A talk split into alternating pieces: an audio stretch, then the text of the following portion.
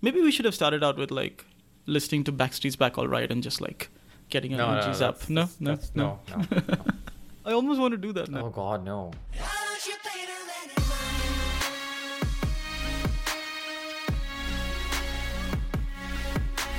Hello, everybody, and welcome. This is episode 10 of Tech Tree. I'm joined by just one of my co hosts today, unfortunately. Hello, Sheban. Yeah, the, you did get the name right, FYI. Uh, well, hello to all our listeners, and yes, we are back. It's just the two of us this time around. We were off the air a little more than we'd like, I think, because a couple of personal things came up while we were gone. Uh, We just didn't get the bandwidth to put the band back together. I like I like the I like the pun, man. Like bandwidth and band together. Not bad. Nah, that was un- unintentional.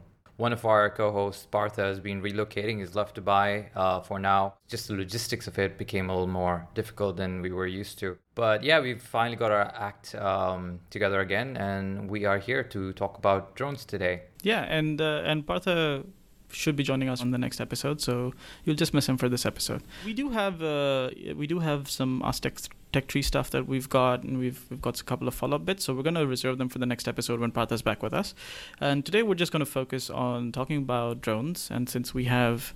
Um, you know, one of Dubai's leading drone experts with us on the show, fortunately enough. Yeah, Well, thank you for for saying that. I appreciate it. So, uh, so the idea is to kind of talk about uh, drones and the way they are, and talk about the technology a little bit. We want to talk a little bit about um, the state of the technology, of some of the policy around it, so that you guys get a better sense of what's going on, um, and then perhaps potentially talk also a little bit about the security elements of it, some of the concerns, um, and things you should know if you would like to own a drone, especially out here, right?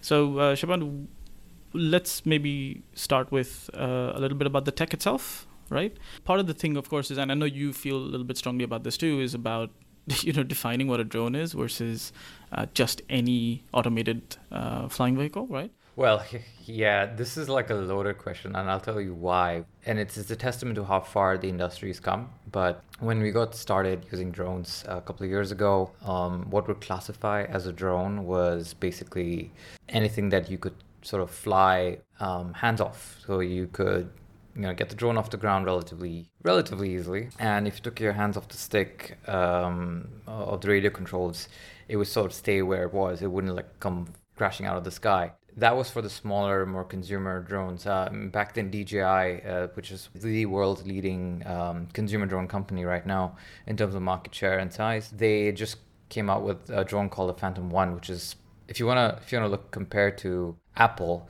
it was the first iphone of, of drones. And it sort of changed how everyone looked at consumer drones. And before that you needed skills to operate these drones. You needed to learn how to fly. You needed to know about radio control. You needed to know a whole bunch of different things um, and it required a certain level of expertise. And what this drone did was it just demolished all those barriers for for entry into this uh, into this hobby slash industry. And um, things have really moved forward since then because now the next it's been what three or four generations since then? I think four generations of there's the latest one's the phantom 4 so if you look at it that way drones have come to a point where you can go to a store pick one up and be flying in under i don't know half an hour an hour as long as it takes you to charge the batteries basically. And they're hands off. They take off by themselves. They can do automated missions by themselves. You can just point on your iPad where you want it to go and it'll go there. You can use your iPad to point the camera wherever you like or your iPhone, whatever smartphone you have. Actually, it's not even related to iPads anymore. You can use it on Android. And that was not the case years ago. Um, and this wasn't too long ago, it was like five years ago where we didn't have smartphones connected with, with these drones and you needed either a laptop or a drone's built-in controller. So that was the scope of where we are. And this is coming to the next point where we're having all of these problems with drones and it's because of that because companies like DJI have decided yeah we're going to put drones in the hands of everyone. We're going to demolish the price points of, of drones we're going to make them super accessible. That's led to a lot of growing pains because regulatory authorities are playing catch up with what to do with this explosion of flying devices that anyone can go out and buy uh, which are getting smarter and smaller I think it's a complex question and it's a complex problem that requires um, a very like detailed, selective careful approach to resolve it. And we're still somewhere in the middle of all of it right now. I think uh, uh, regulations worldwide are have relatively sort of been in place for the last like two three years now, and they're still being refined. Dubai's got its own regulatory framework, which is being refined and already put in place, and we have a licensing system, we have a registration system, but I think there's still a long way to go. I, one thing that, uh, you mentioned as well is like, um, you know, we had DJI and the Phantom One come in. Do you see differences in how, outside of the hobby aspects, of course, but like, do you see differences in how drones are used today because of this versus how they were being used prior to the Phantom One and stuff coming into the to the market? Yeah, so I think before the barriers to entry were very very high. So i'll give an example. The cost of just the flight controller or the brains that runs a drone can, could be anywhere between five to ten thousand dollars and upwards before and you have to sort of build this thing together. And drones have been used for a long time even before dji came along. Yamaha actually used to make agricultural drones uh, which were gas powered drones and beyond the the sort of consumer market, there were companies that were making um, drones for mapping and for surveying um, and other applications. But these are this was considered really sort of exclusive high-end industry, which is one below military drones, basically. And a lot of military manufacturers also had civilian versions of their drones, but none of it was something you could go out and buy as a company. No way. You just you wouldn't do it because how are you going to get the pilots? How are you going to get the training done? The drones are like upwards of two hundred thousand dollars, hundred thousand dollars. What happens when there's a mistake? This is not something that could just make it the technology accessible, and it was complicated. You needed a high level of training. Uh, that's not the case anymore. Um, you don't need much training because now you um, the consumer drones are smaller, safer. They've got you know collision avoidance. They've got automated systems that just keep uh, the drone safe. So they take a lot of the legwork out of operating it, and because the costs are lower and the cost to operate it is lower, uh, and the the ease of operations is there that suddenly now everyone can sort of you as a company can go out and, and buy a bunch of drones and and do all kinds of things that you wouldn't normally ever think of um, five six years ago when we're talking about like drones because we're using the word pretty freely right?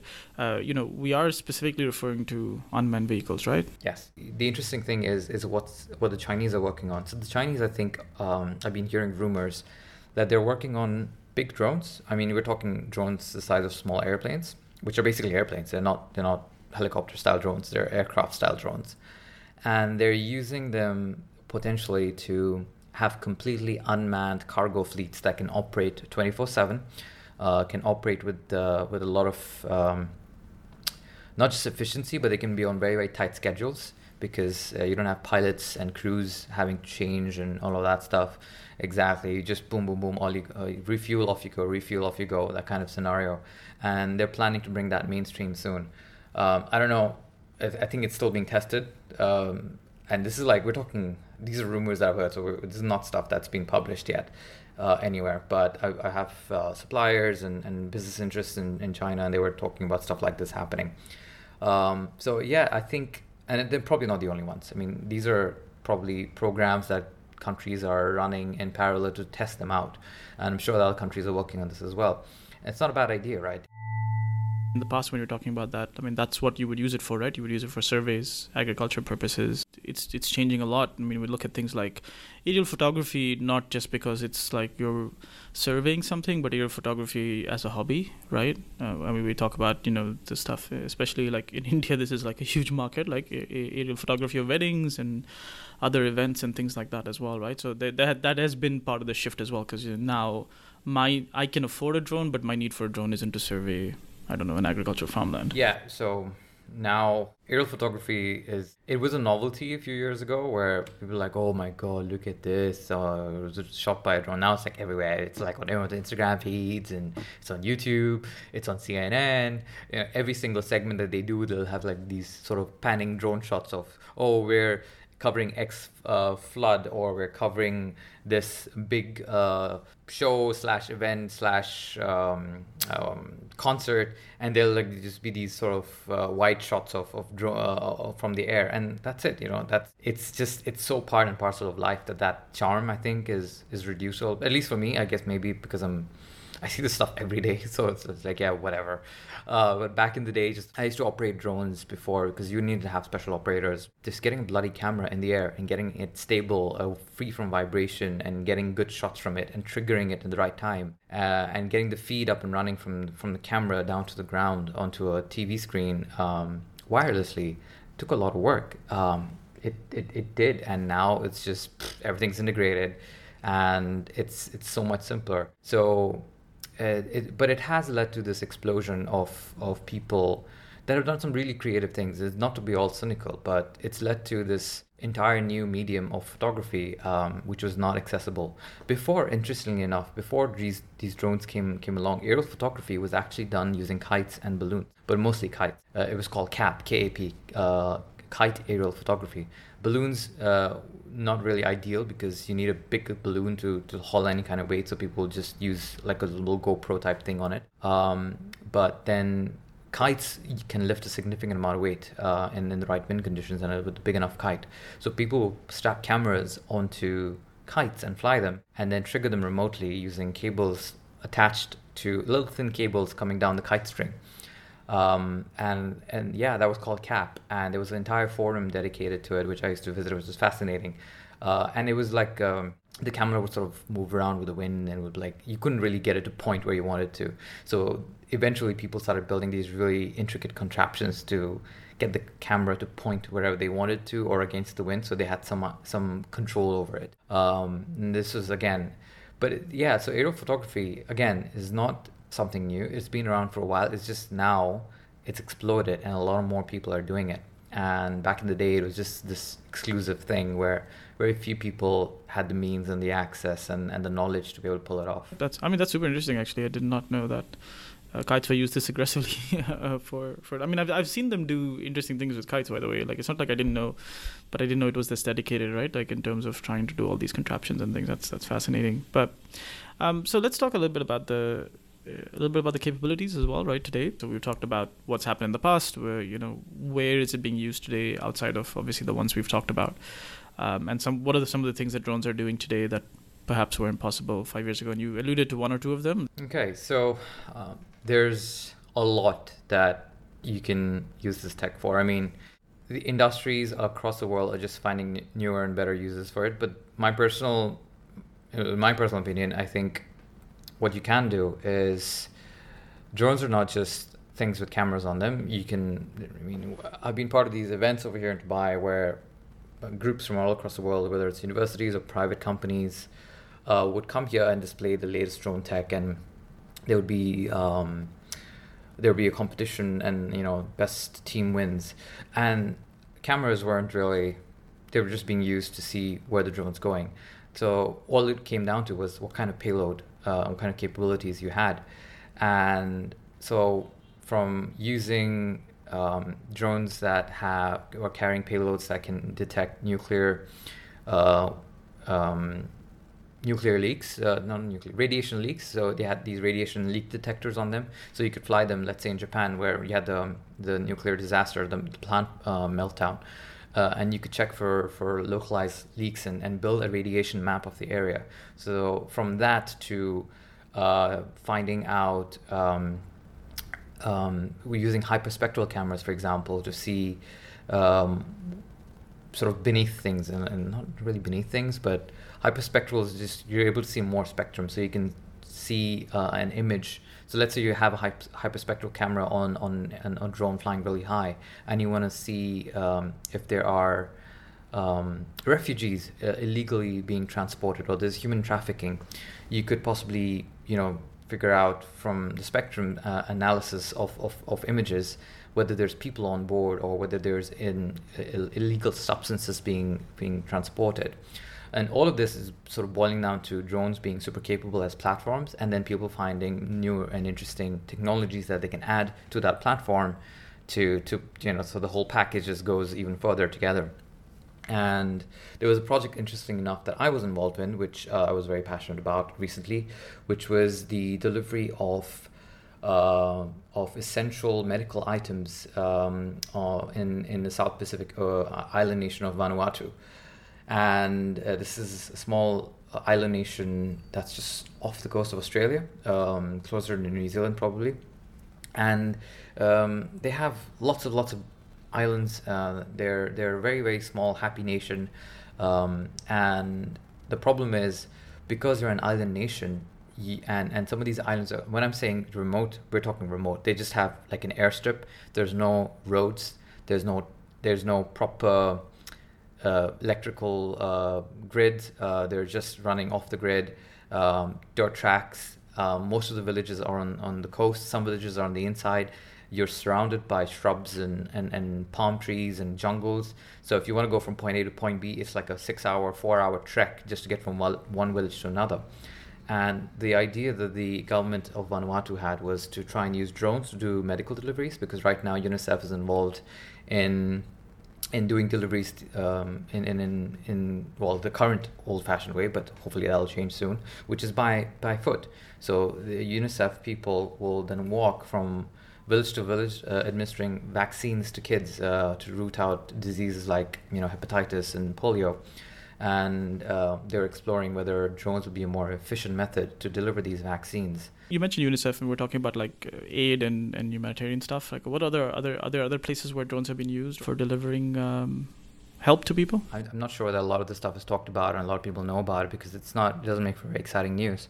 But drones are actually super useful in any country that has limited infrastructure, which is developing. Uh, here's a weird example. We all know about the Zika virus. Um, so this has been a problem in a lot of developing nations where the virus will, will cause birth defects.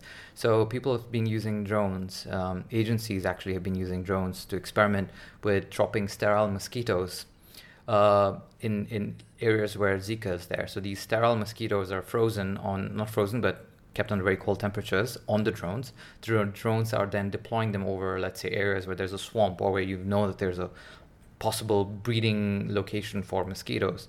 And the sterile male mosquitoes will then go in and mate with with the Zika carrying um, population of, of, of uh, um, female mosquitoes and then render that entire area um, sterile. That's exactly the point, right? So th- those, those eggs won't hatch um, when they lay those eggs, and the population is essentially rendered um, um, harmless to, to, to people. And so you can basically combat not just Zika. Zika is an example that I use, but you can essentially look at maybe even malaria, even other mosquito-borne diseases, and you can even scale this up to other insect species that can cause uh, problems in human beings uh, on a large enough scale.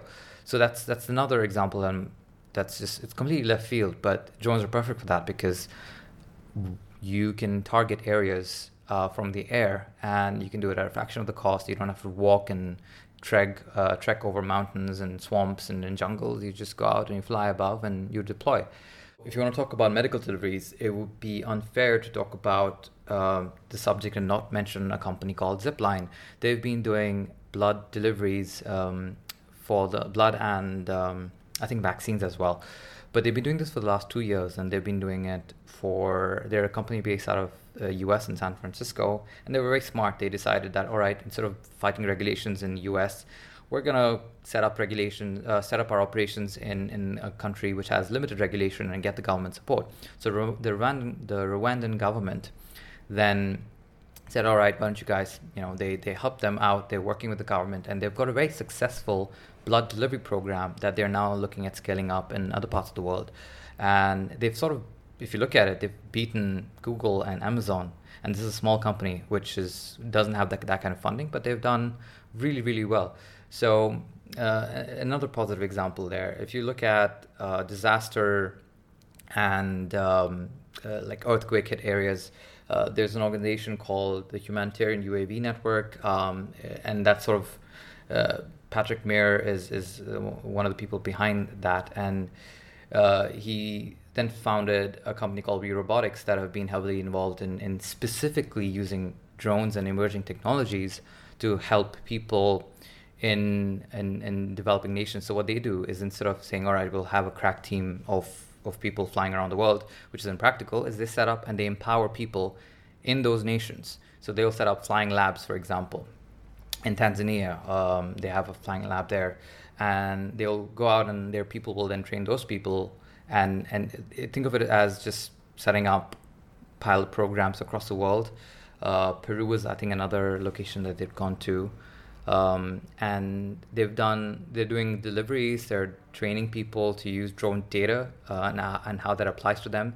Uh, they're doing a lot of work. So it's just it, it's a matter of implementation i think um, with with drone tech and and um, humanitarian and aid groups because uh, as long as you're you've got the will and the funding, a lot can be done. Yeah, and I think uh, we just uh, when when it comes to aid and stuff, I think people we just have a very traditional approach to this stuff, right? Where it's like let's send a bunch of people there, and then they'll go and do uh, qualified people, no doubt, but like they'll go and do something.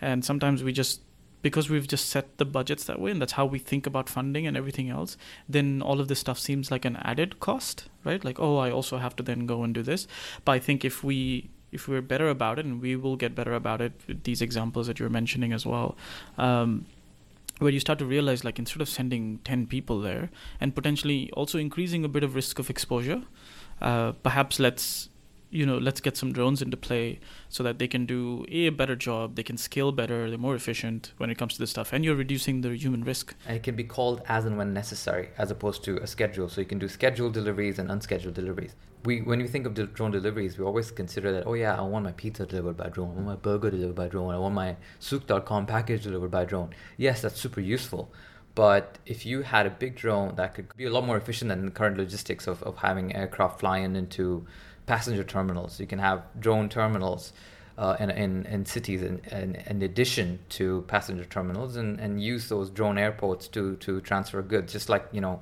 uh, cargo trains run. I think that I think the drone delivery landscape is something that's super interesting because even even uh, when we talk about the, I want my you know uh, like a Souq or Amazon package delivered or, or whatever it is, right? The fact that drone deliveries can be talked about in that in that sense like we're talking about some mainstream application like we're you know a world where like your stuff is delivered to you um, you know without human intervention but also without then the the perils of traffic and all of this other stuff that comes into play and making sure things come come to you in you know the sometimes unrealistic timeframes that people expect things to show up at their doorstep. But you can deliver that right with a drone. But the fact that you can do that implies that there is a huge change coming to the drone landscape uh, the, the delivery landscape you know with, without any doubt whatsoever.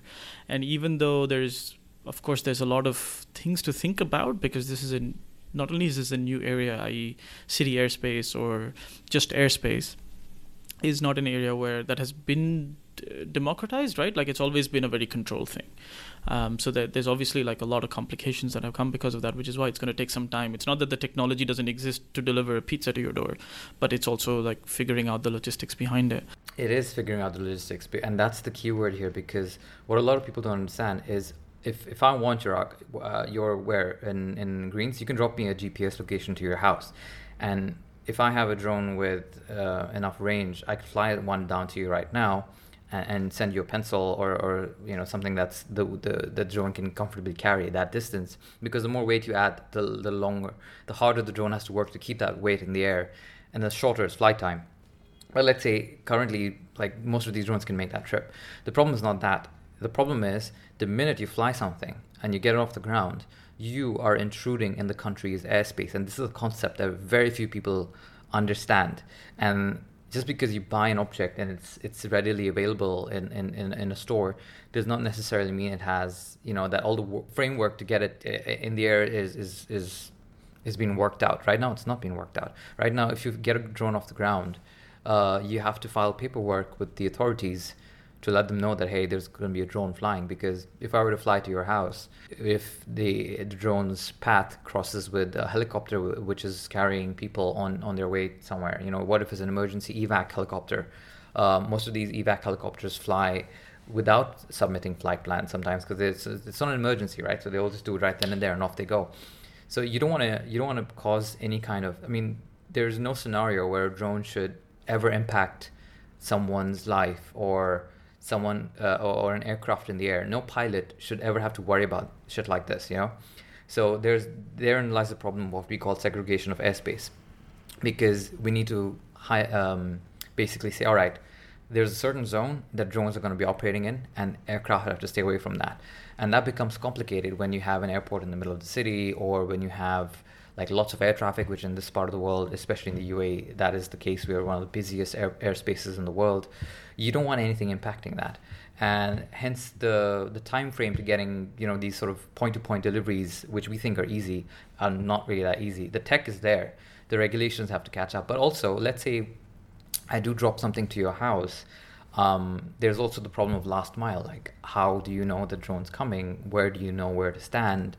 Um, it can't leave it on the on on um, on the road in front of your house because what if somebody else picks it up, the package?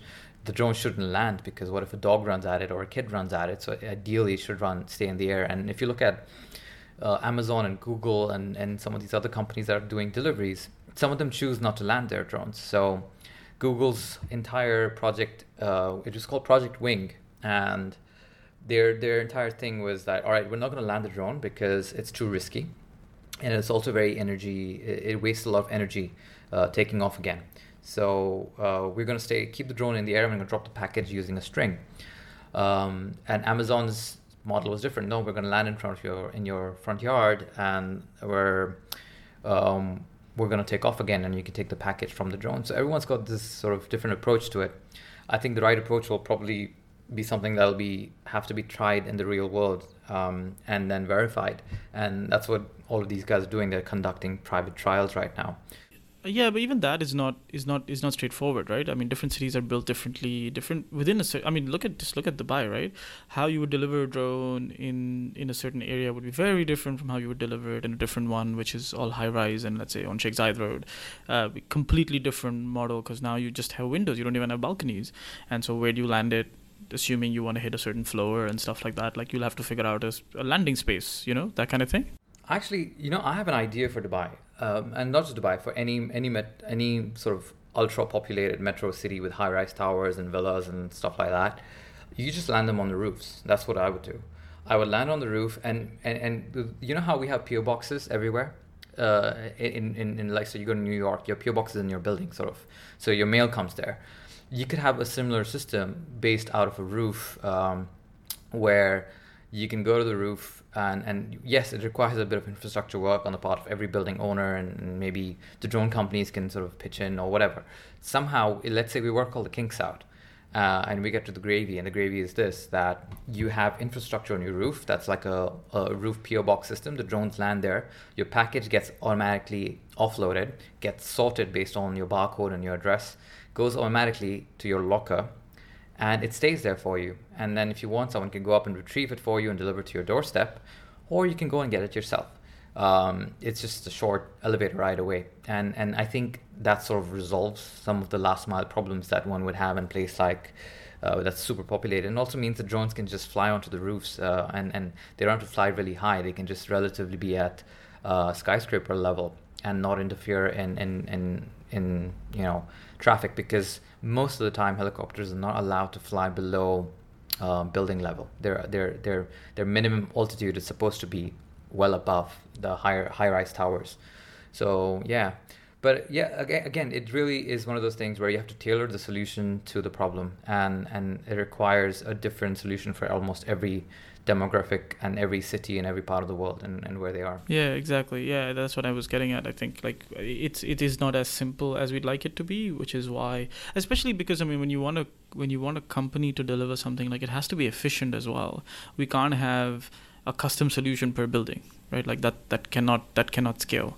It has to be a little bit more standardized, even at least by an area. We say, okay, Sheikh Zayed Road, this is how we'll deliver versus somewhere else.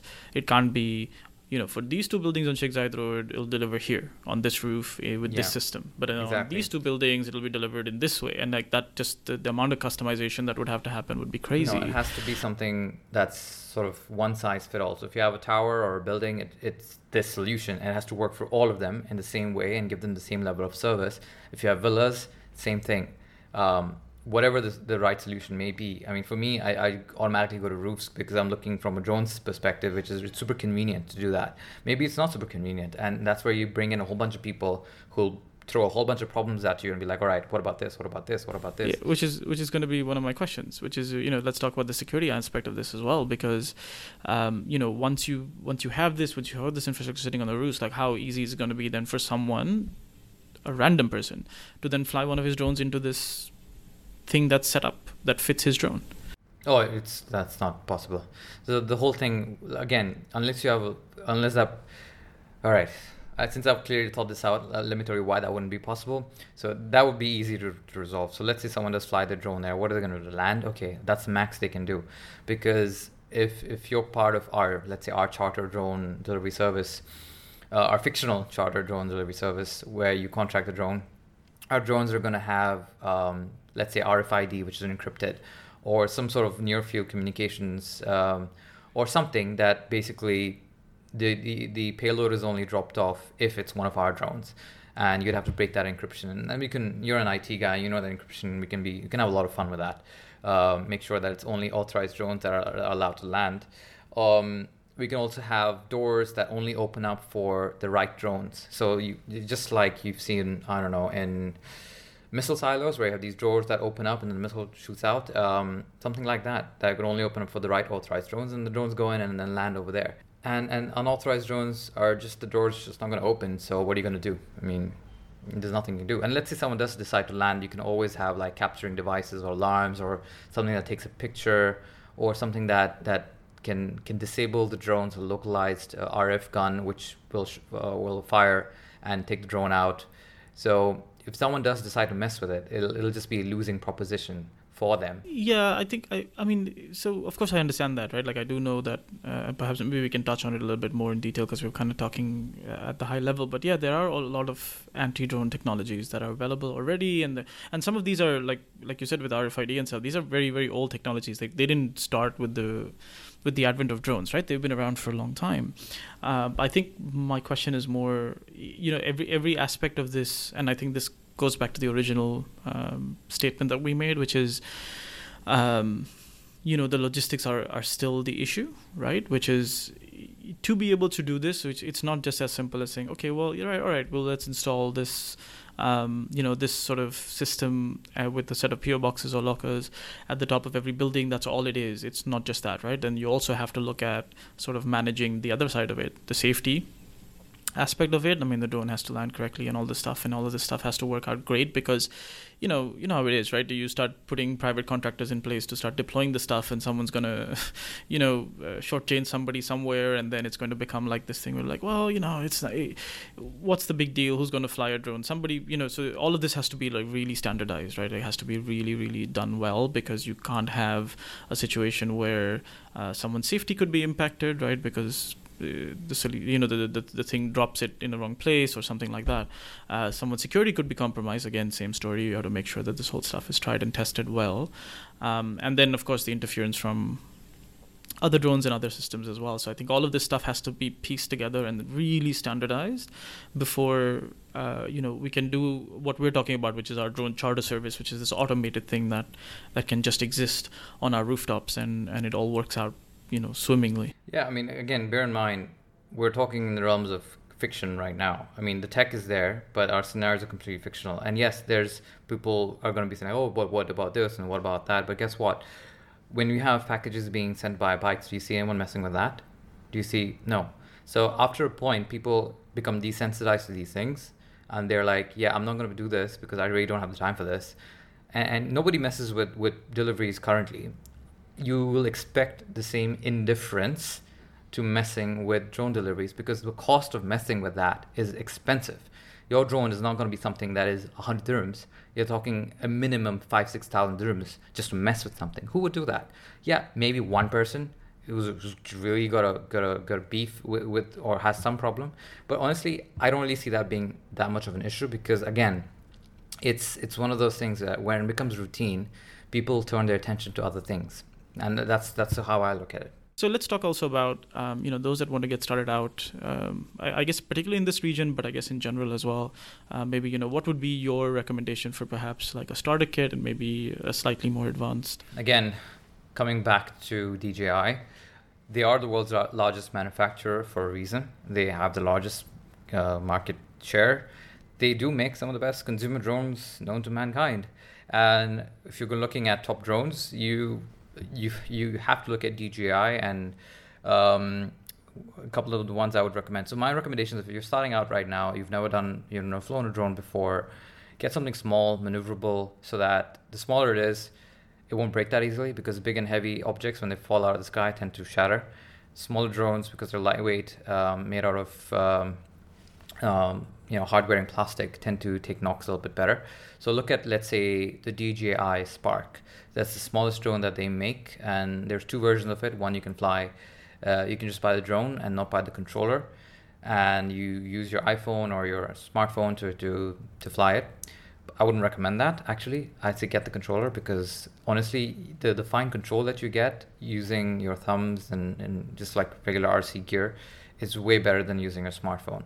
So a Spark is a good bet. Then there's the DJI um, Mavic Air, which is slightly larger version um, or actually a smaller version of the Mavic, which we'll come to as well.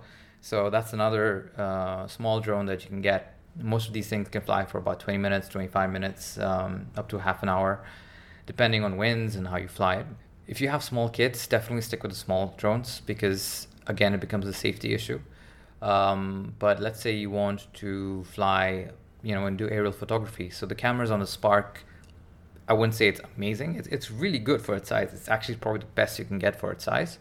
But let's say you're looking for, you know, uh, something a bit of a step up, go with the Phantom 4 Pros or, or, the Phantom Pros, whichever the latest version is. So look at the Phantom series basically with the, the professional versions, and they have 20 megapixel cameras. They have one inch sensors, so these are like almost um, they can get you some pretty insane image quality for for something that small. And another recommendation is a lot of people will just get the drone and the controller uh, and they forget that when you fly out 25 minutes up into the desert you need more batteries because uh, just getting the one standard or two standard batteries is probably not enough if you're out for a day or half a day or whatever on a road trip uh, so get one of those uh, DJI does fly more bundles. So have a look at those. They're pretty reasonable. They come with their own carrying cases. Just to summarize the DJI side of recommendations, you can look at the Spark, the Mavic Air, the DJI Mavic, which is slightly older generation, which by the way, FYI, is probably going to be replaced with the Mavic 2, whose launches I think they're going to launch the Mavic 2 very very soon. Um, so don't don't get that one right now as as of the airing of this episode. Uh, wait for the Mavic 2, unless you're getting a good bundle deal, then maybe why not? And then the Phantom series is a step up. Uh, apart from that, there's also another manufacturer, uh, one or two manufacturers you can look at. There's um, Parrot, uh, which generally makes smaller consumer drones, and they also have an enterprise division, which is very, very big in the mapping front. But they also make um, the Anafi, which they've launched uh, recently, which is competing with the Mavics and the Sparks of DJI. So it's a small drone, good image quality. Uh, it's something to look at. See the reviews, see how it plays out. And apart from the Parrot Anafi, there's also Yuneec. So Yuneec have small drones that you can look at. There's got one. I think they've got one called a Breeze, uh, which is it's a bit old now, so you may not actually find it for a big discount. But these are these small, tiny drones that are relatively easy to store, easy to to transport, and easy to to um, to fly around um, in restricted spaces, and just you won't really hurt anyone with them. If you're looking at this professionally, then of course that's a completely different conversation because require a completely different approach. But um, for for consumer stuff. Uh, it's by the way, uh, when I when most people give recommendations, they just talk about all of these um, helicopter style multi rotor drones. There's also um, aircraft style drones, so these drones that have wings. Um, and they can fly for a lot longer. So if you're looking something like that, I think Parrot also make Parrot Disco for about five five and a half thousand dirhams and the Disco is a flying wing drone. And you can you get goggles, you can get um, uh, we call it FPV, so you get these goggles that give you a live feed from the drone's camera, and it sort of gives you this sort of in-flight view, um, and you get to fly without really flying. And that's another fun thing to try out if you're looking to get drones is to instead of just doing what everyone else is doing and getting multi-rotors is to try and get uh, a winged drone. Apart from the Disco, there's a couple others you can put together yourself as well. So if you're a bit of a DIY kind of person, um, there's lots of tutorials uh, online, which I won't get into again right now because it's, it's, another topic altogether. But you can basically build your own drone, and that's quite a fun learning experience. Um, apart from um, from being, it gives you a sense of pride when you fly one of these things that you've built from your from your own, you know, with your own two hands. So yeah, those are the options. Again, to summarize, you get the off-the-shelf stuff from DJI. You can look into Parrot and their offerings, or you can look into maybe building something yourself. So let's let's uh, talk a little bit about the the security aspect of all this as well. We, we touched on it, and I know, but I think if we're addressing, especially for those that like want to get into drones, right? We've kind of touched on a few things with regards to, hey, be careful. You know, the moment you fly your drone, you're you're walking into somebody's airspace. Um, uh, and you know there's a lot of anti-drone tech out there already but we're still seeing and you know we, we still see issues where people are still getting away with stuff. And as you mentioned the policies are still catching up. Um, so for someone that wants to get into drones and stuff um, where does he i guess where he begins is something we've talked about right? Because today you can find drones pretty much off the shelf. But also uh, what are some of the things he should keep in mind uh, in terms of not messing with or impacting um, both the the policy of the city and stuff like that, but also just security in general of the people that he might be photographing or something.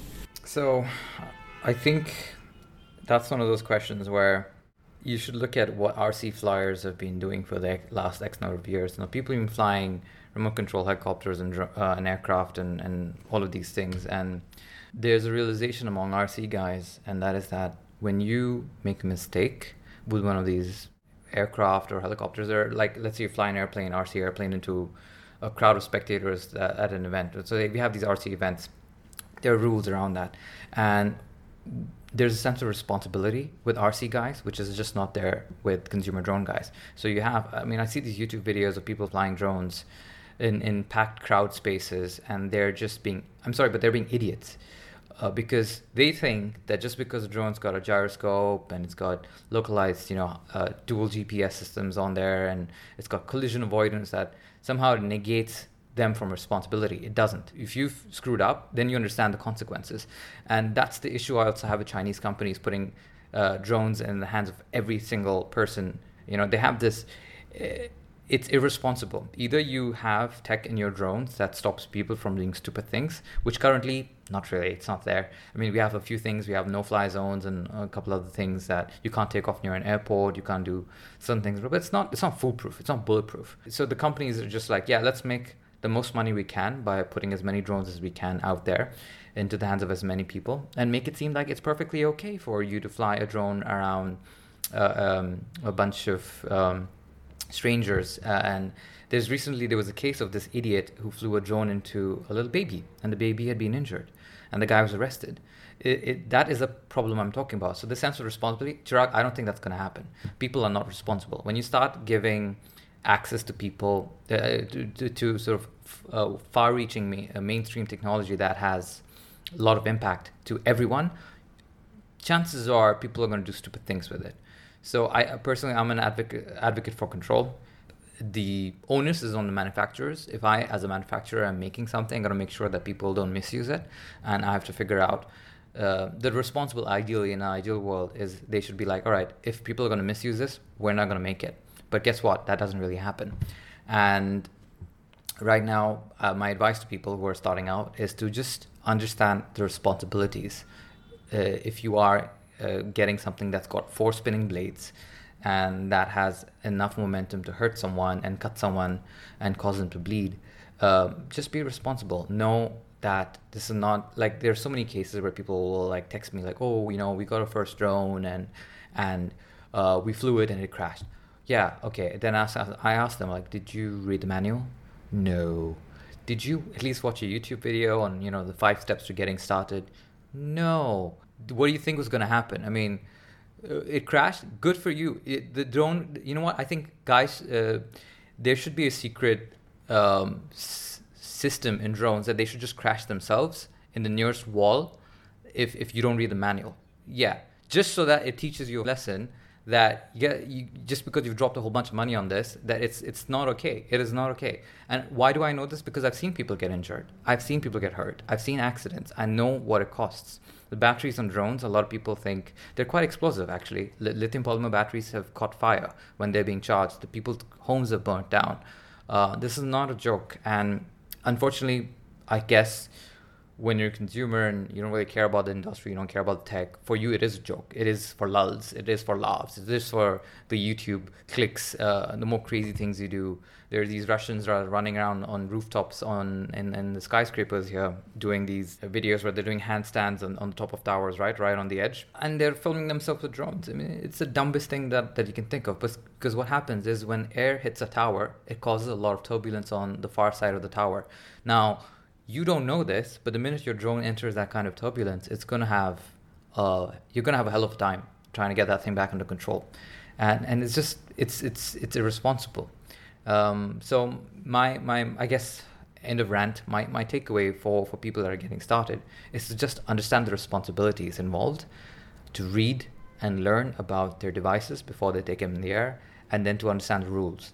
Um, every country has different rules the UAE is very, very, very strict. You're technically not allowed to operate a camera drone uh, without getting it registered. Actually, any drone without getting it registered. But in, in Dubai, you can operate a camera drone legally.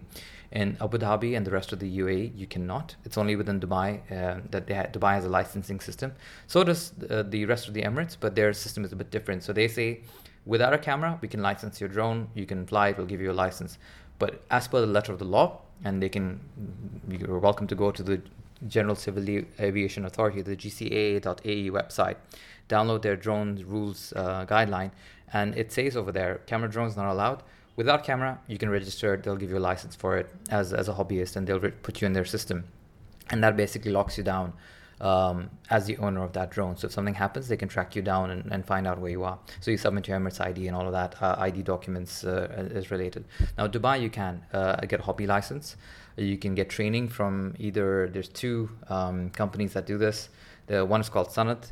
Um, and the other one's called Exponent, um, and they give you. I think there's a third one called Aeromotus. I'm not sure if they do that still, but yeah, you can get training and get uh, a, a, drone hobby license, and then you have to know where to fly because just because you have a license does not mean you can fly anywhere. So if you're, let's say, near Mirdif, where near you're near Dubai Airport, you shouldn't be able to fly there because there should be um, there's a no-fly zone there set up um, by the authorities within a certain nautical mile radius around the airport and for other airfields and sensitive areas of the city. So there's an official map that you can download from the Dubai Civil Aviation website that gives you areas which are okay to fly and then there's areas marked in red which you technically should not even be taking off in uh, and those are military bases and, and places around palaces and you know places like the Burj Khalifa. I don't know, and basically sensitive areas. So yeah, so once you've got the regulations and, and the knowledge down, then by all means go out. I think the best place to take a drone these days is just go out into the desert. Uh, somewhere where you know it's uh, it's legal to fly there and there's no hidden military base nearby or anything sensitive, and and and just just practice there and and go crazy in the mountains where you can't really hurt anyone and um, yeah, and stay away from public places and parks. That's that's all of it in a nutshell. So I think one of the things, I mean, uh, you know, during our conversation, and it's you were relating to some of this as well. I, I think it, what's interesting to me is that uh, obviously the the the uh, what's the one I want the the cost of procuring a drone versus buying a vehicle is very different, right? And that's one of the reasons why it's such a big thing. But if you look at how people have driven for years and years and years, right? You can't drive without a license, officially anyway. Um, and there's a reason for that, right? And this is, it's two dimensional, well, it's not two dimensional, but you know what I mean. It's three dimensional driving. And even for that, you need, because it's just going back, forth, left, right, right? Um, and even that requires a license. It requires a minimum age, it has a license, training, uh, uh, you know, a whole fine system and a black point system and all of this other stuff around it because putting people in control of a vehicle that not only can cause harm to yourself but then also cause harm to somebody else is something that needs to be regulated. Yeah? And so and so when i mean to sort of map that sort of example over to this side to be like okay obviously it's not entirely the same thing but there's a fourth dimension. Now you're also taking off and landing in addition to just driving um, or, or controlling the drone. So yeah while a small drone or a very very tiny hobby drone is not the same thing as a car and i understand that difference so you know don't start hating me for this example. But but the idea that the fact that when you're driving something, the fact that when you're controlling something, whether it's a um, whether it's in the air, whether it's a pilot, whether it's a, any kind of pilot, whether it's on, on land in terms of a car, like you you're always given a license, a permit, a sequence of uh, trainings to satisfy both the authorities and yourself that you know you know what you're doing. Yeah, accountability. Yeah accountability and you understand what's involved. It's so important that this stuff is properly regulated. We keep seeing these um, and i want to talk to you about this also a little bit because i think it's something that a lot of news you see it and you kind of maybe uh, maybe people don't understand necessarily why this is a problem but we keep seeing these we haven't seen some recently and i know it has a lot of it has to do with these countermeasures that have been deployed but we remember a couple of years ago that we had these airport shutdowns because a drone flew into the airport airspace like if to me it's it's downright bizarre to begin with because I'm like, dude, I mean, you, you know, you picked up a drone. Like, why are you flying it in the airport? Like, how did you think that that was going to go well? Like, anyway, that logically, but but as you said, you know, like people don't necessarily think of everything. People will do stupid things, and so that's why need, the stuff needs to be regulated. Um, so I mean, it is it has been nice that we haven't seen any. Um, we haven't heard of any shutdowns. I think recently, right? I don't think in the last well, year. the airport has been shut down three times. You mean in totality? Yeah, because in of this. totality. Okay. Um, at one point, it even affected Sharjah airspace. So this is the reason why we're talking about this regulation and control and making sure that you responsibly attend to this stuff. So even though it might be super easy to get a permit if you're not flying a drone with the camera, it doesn't mean that you just start flying randomly, you know, as and when you please. I mean, I've seen people, uh, like you mentioned, you know, do it in like home communities and stuff. Like you, you kind of hear this buzzing and you're kind of wondering what's going on. Suddenly you realize hey someone's flying a drone all over my garden or your garden or whatever garden i'm in.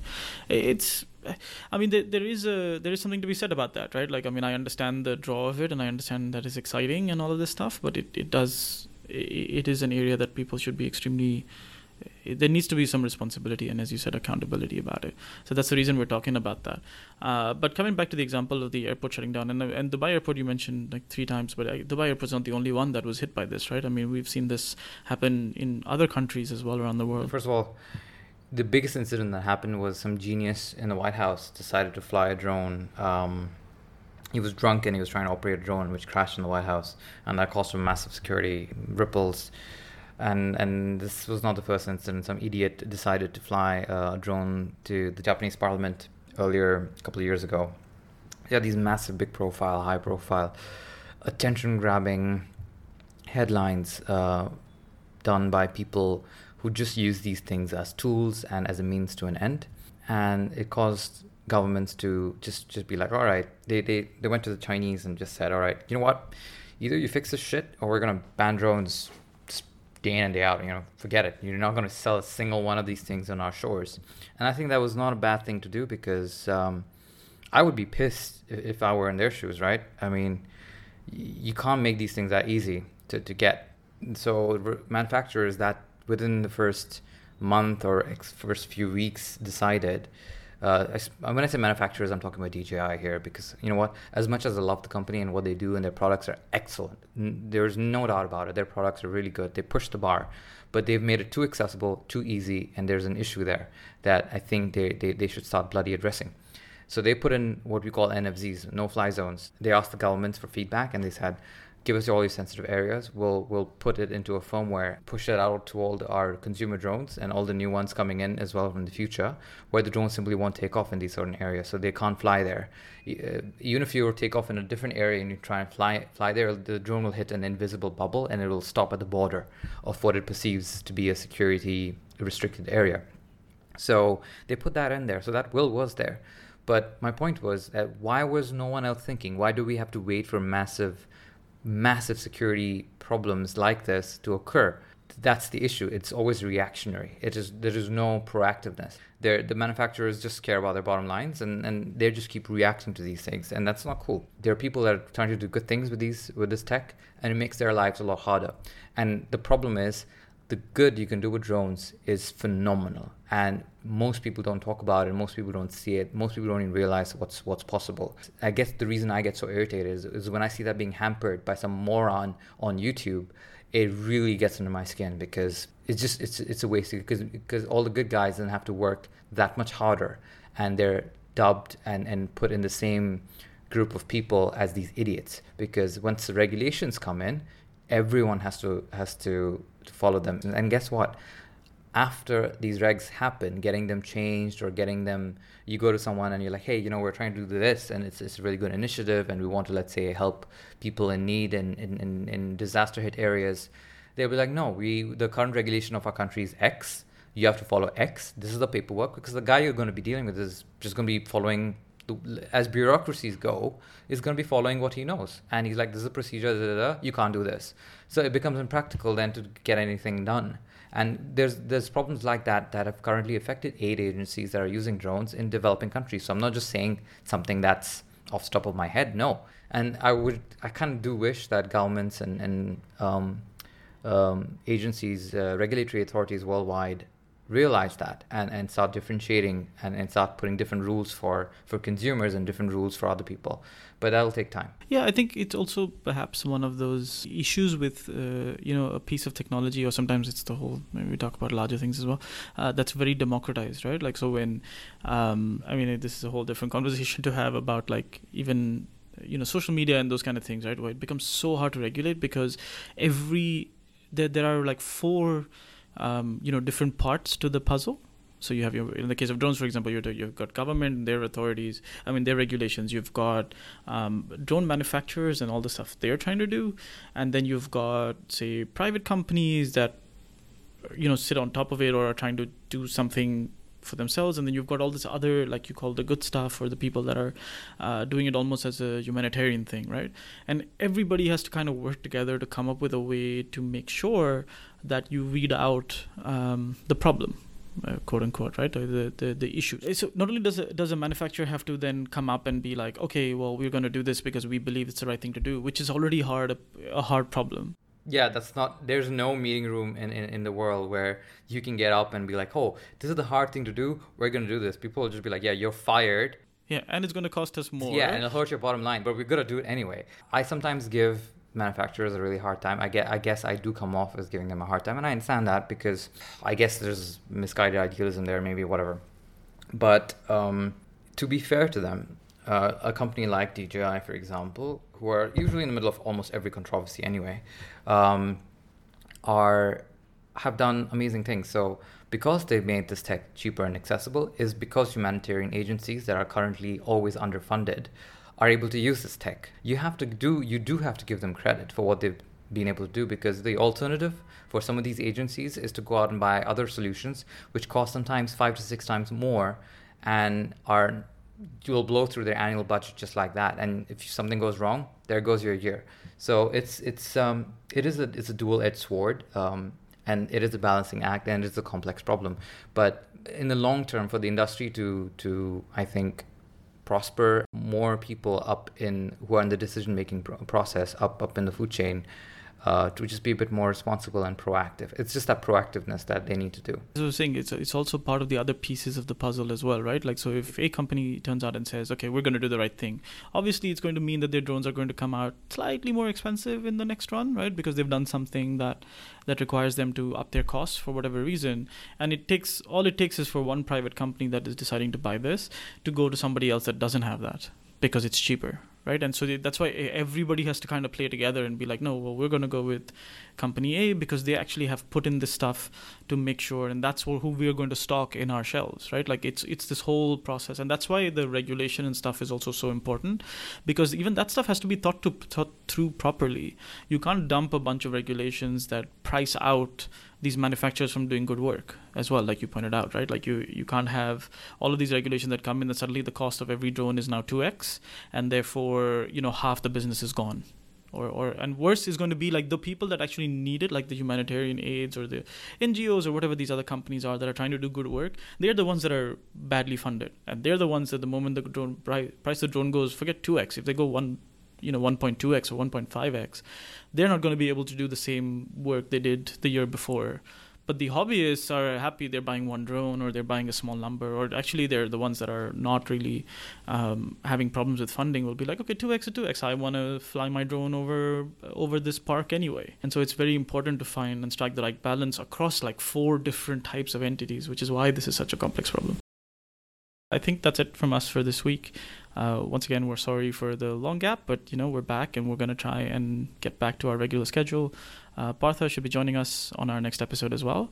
So until then, uh, Sheban, if you'd like to share where people can reach you. So you can, if you have any questions related to drones or pretty much anything that we've discussed in any of our episodes, you can reach out to me on Twitter. Uh, I am at Airspective, so that's um, A I R S P E C T I V, and I'd be happy to hear from you as always. Perfect. Uh, can be found at uh, at Partha NS on Twitter and at parthaNS.com as well. And you can find me on Twitter at ChiragND, that's C H I R A G N D. TechTree is available on Twitter as well. Just look for T3CHTREE. And you can find this episode show notes and all of our other episodes by visiting techtree.show slash 10. So until next time, it's goodbye. Goodbye.